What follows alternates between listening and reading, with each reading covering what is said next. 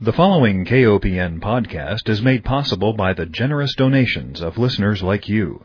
Please consider a donation to listener supported community radio, KOPN. You can donate securely on our website at kopn.org. Hi, welcome to Food Sleuth Radio, where we help you think beyond your plate. I'm Melinda Hemmelgarn, a registered dietitian and investigative nutritionist with a mission to connect the dots between food, health, and agriculture and find food truth. And to help us do that today, I have as my guest Carolyn Cohen. She is a graduate from Brown University. She received a master's degree in education from the New School for Social Research but what she's doing now is she is the founder of Food Fight, co-founder, excuse me, of Food Fight, and she is incorporating something that is near and dear to my heart, which is media literacy, into the curriculum to help reduce what is truly a ravaging illness among our youth, which is obesity. So Caroline, welcome. Thank you for having me. Well, I'm delighted. Now, I have to ask you a little bit about your past to understand your present.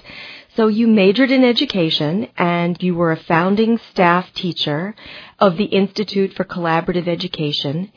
Tell me how you went from being a history teacher to getting into Food Fight.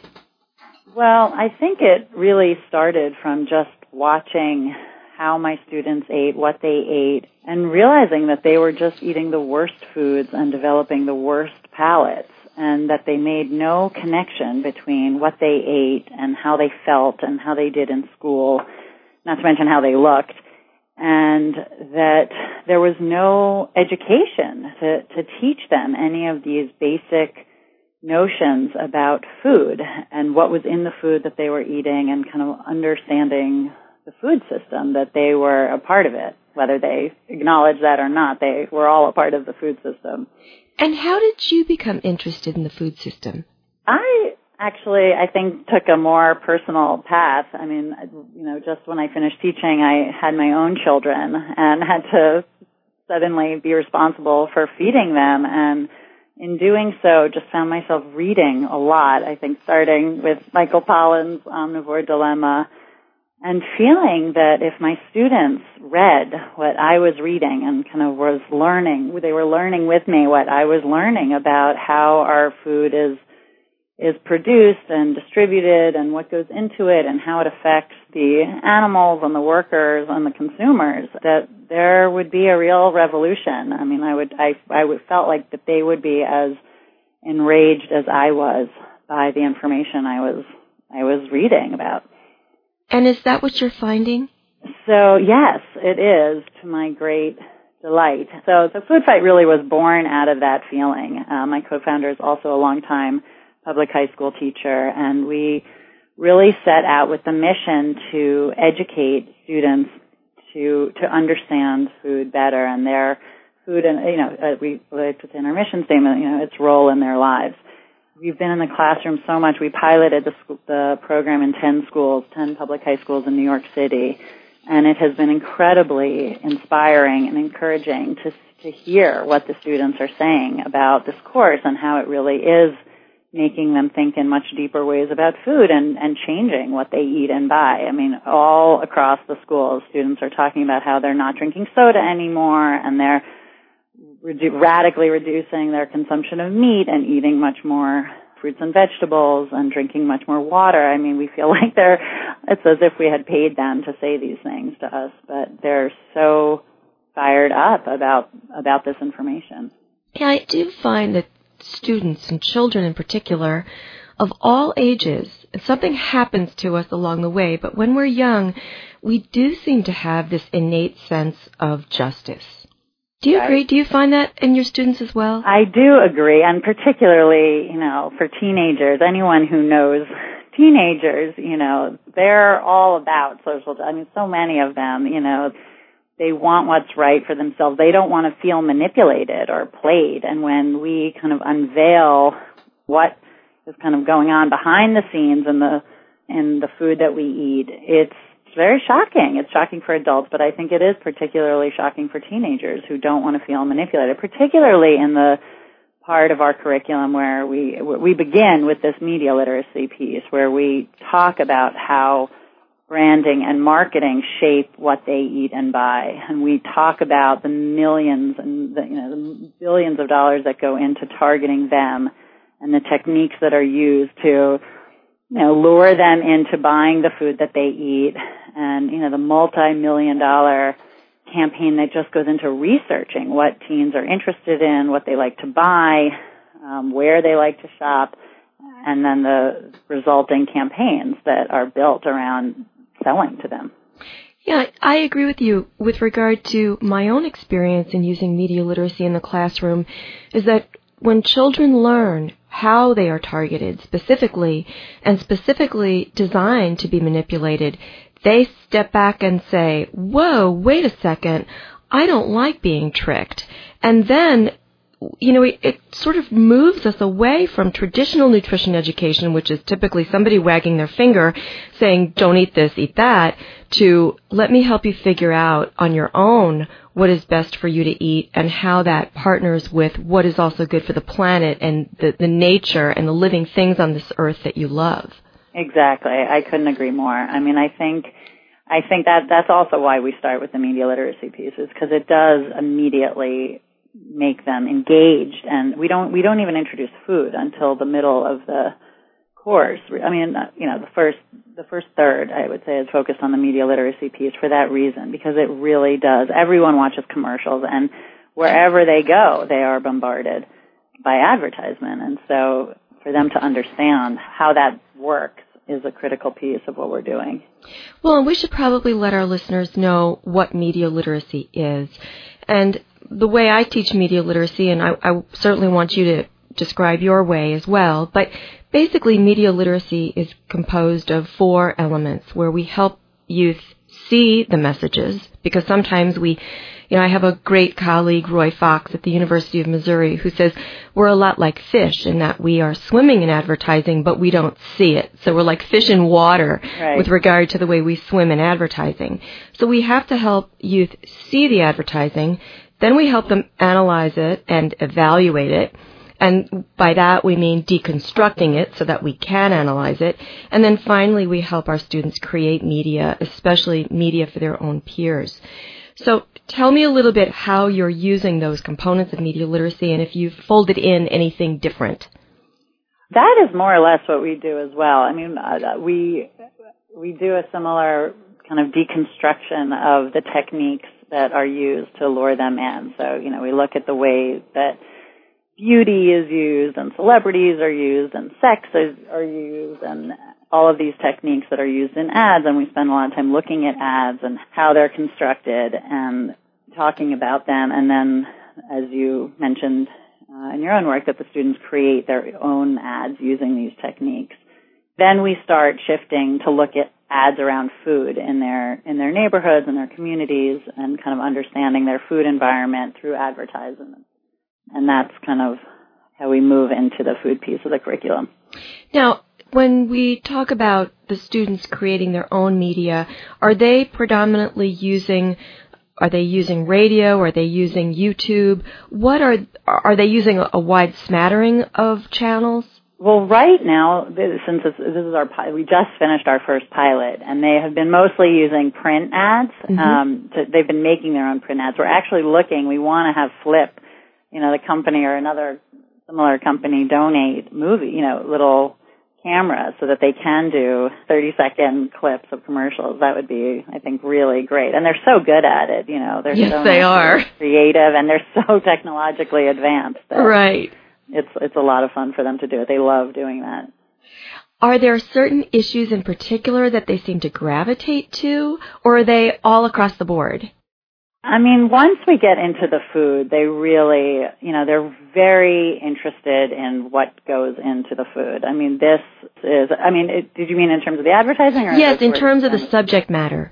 Yeah, I mean, they, they definitely are you know, repulsed, uh, and as we all are, to hear what is goes into making fast food, and they're shocked. And you know, many of these students, I would say, uh, the majority of these students live off of this food. I mean, they have it at least once a day, if not two or three times a day. And, you know, they, they come to school with chips and soda for breakfast and they have KFC for lunch and McDonald's for dinner. I mean, we're not talking about students who have fast food once or twice a week. It's really reached levels where, where this is the majority of their diet. So to learn that how, how processed food is processed is pretty shocking for them. Do they feel like they have alternatives? That's the million dollar question really is so what are but yes, they do. I mean at the at the end of our course they certainly do. I mean they're prepared by having the skills and the tools to make healthy, affordable meals. We teach them how to make a variety of meals that they really can do very very in a very affordable way. I mean, everything ranging from, you know, and beans to salads to lentils. And so they have some basic cooking skills. And, you know, we talk about alternatives to fast food and ways that they can avoid it and bring their lunch and what that would look like and areas in their neighborhood that they could go that are not fast food establishments. So that's all addressed in the course, absolutely. And they all take on social action projects in the course where they have to choose one issue that they explore in more depth. So it could be something having to do with the cafeteria. It could be like one group did a bodega project where they went to the local bodega near their school and asked the owner to offer a five dollar package that included a you know a hummus and pita sandwich and a piece of fruit and I think it was water and um and that was and they agreed that they would you know, they would guarantee that like 25 kids would come at lunchtime if they put together this package, and they did, and it was unbelievable. I mean, the bodega owner was thrilled, the students were thrilled, and it's such a simple example of ways that you know the the business people um, people on the business end can make a profit, and because that's their main concern, and the students can have healthier options. What I really see from this example, Carolyn, is that the students learned that they had a hand in their own fate. Right. That they right. had they had a way to be what I like to call a food citizen and influence their environment rather than feeling like they were disempowered. Right. That's our goal. That is absolutely our goal to create a movement of these students. And, you know, uh, so many great social movements, social change movements came from our young people, you right. know, looking back. And we really feel that adolescents have been left out of this conversation about how to address and combat the real crisis that we're in concerning obesity. I mean, we are just, we must do something and we feel like that they can lend a very important voice to all of this. And, you know, they are, they are consumers in their own right and many of them, you know, are going off to college in a year and are going to have to fend for themselves. So the idea is to create a movement of of young people who are invested in this issue and want to see real change. If you're just joining us, we're speaking with Carolyn Cohen. She is a graduate from Brown University. She received her master's degree in education from the New School for Social Research, and she left the classroom to co-found Food Fight, which is a marvelous New York City based nonprofit designed to revolutionize the way teens think about food and impact on their lives. Carolyn, I, I want to get back to some logistics. You know, every time we want to bring something into the classroom, thanks to the constraints of test scores and such, I think if you talk to teachers, and you should know better than anyone on this, but if, when we talk to teachers, they already feel so consumed with the curriculum that they have to get through. How is it that you were able to find time in the day to introduce this new curriculum? First of all, we mapped the state, the New York State standards for English, history, science, and health in our curriculum so that they do meet those standards so that teachers teaching our course can adequately meet the standards for their course. So that's one way we did it so that they can kind of kill two birds with one stone. But also we're working with schools um, initially that have more flexible schedules that are not you know, as tightly bound, I would say, to meeting all of these standards in, the, in a prescribed way. I'm trying to think if they're all in alternative, an alternative district, and I actually don't think they are, but for a variety of reasons, they were able to squeeze in the course. And we have we have the course right now is being taught actually in a history, English, health, science, and we have one teacher who just signed on with us um, for the spring who's actually a math teacher. So it should be interesting to see how that works. But these are schools with more, you know, kind of, I would say, open scheduling. You know, when you said math, I celebrated a little bit over here thinking, Oh yes, they can compare the price versus the cost. Right. And they can get into a whole chapter on full cost accounting for what There's actually a lot, right? And portion size and reading labels. There's a ton of math. There's and, a ton of math. And even the media literacy. I mean, the, the economy, kind of understanding the economics behind food and how much, you know, how much money is generated from, from teen consumership and how much goes into these ad campaigns. I mean, there's there's a lot of math actually. Yes, there is, and it really is helpful that you have this tremendous educational background because, you know, being a dietitian and looking at it, I see. I don't understand all those standards like a teacher does. So it's really great that you have these partnerships. I wanted to ask you also about going into the classroom and the kinds of students that you reach. You mentioned that the students are preparing to go off to college. What about the students who are not preparing to go off to college? You know, how do you see differences in the application of the information that you present to them?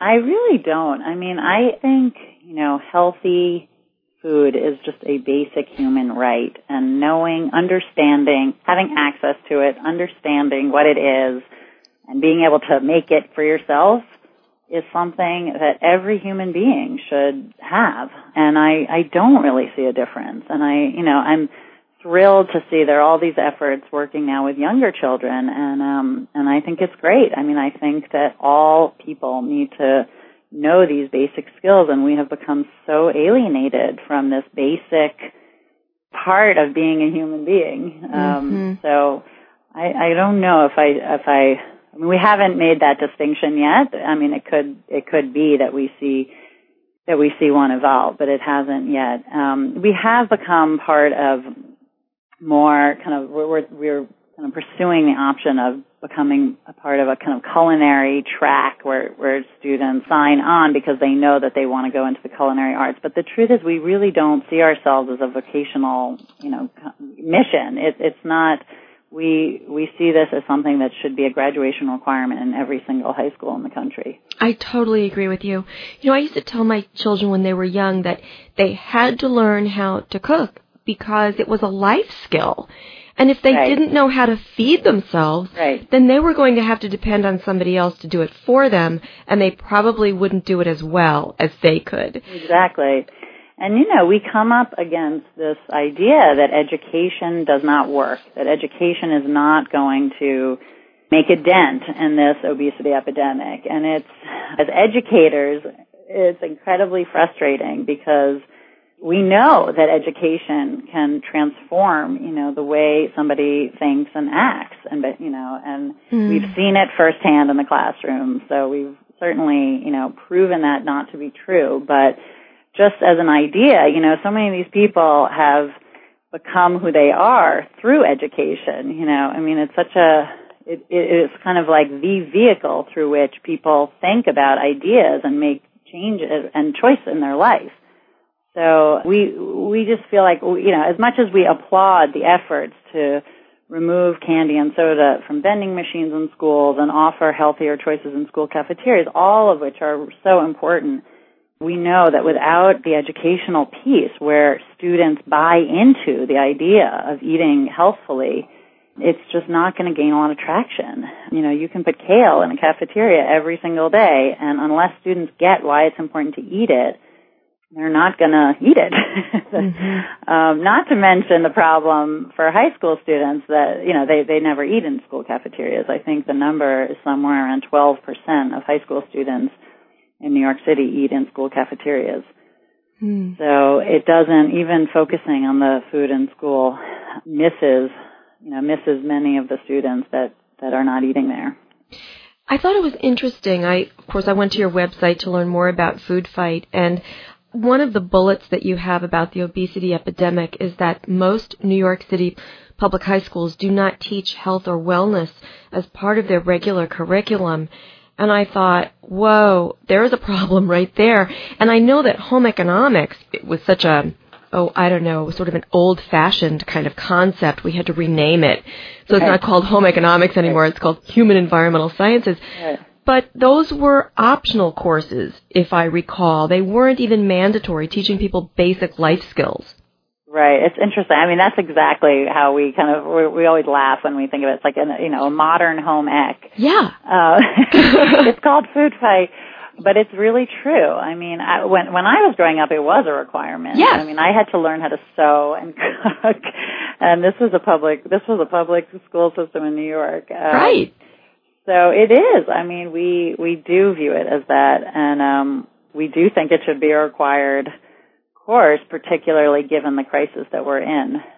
Carolyn, are you training the, the trainers? Are you bringing teachers together? Is that how you are recruiting Yes. them?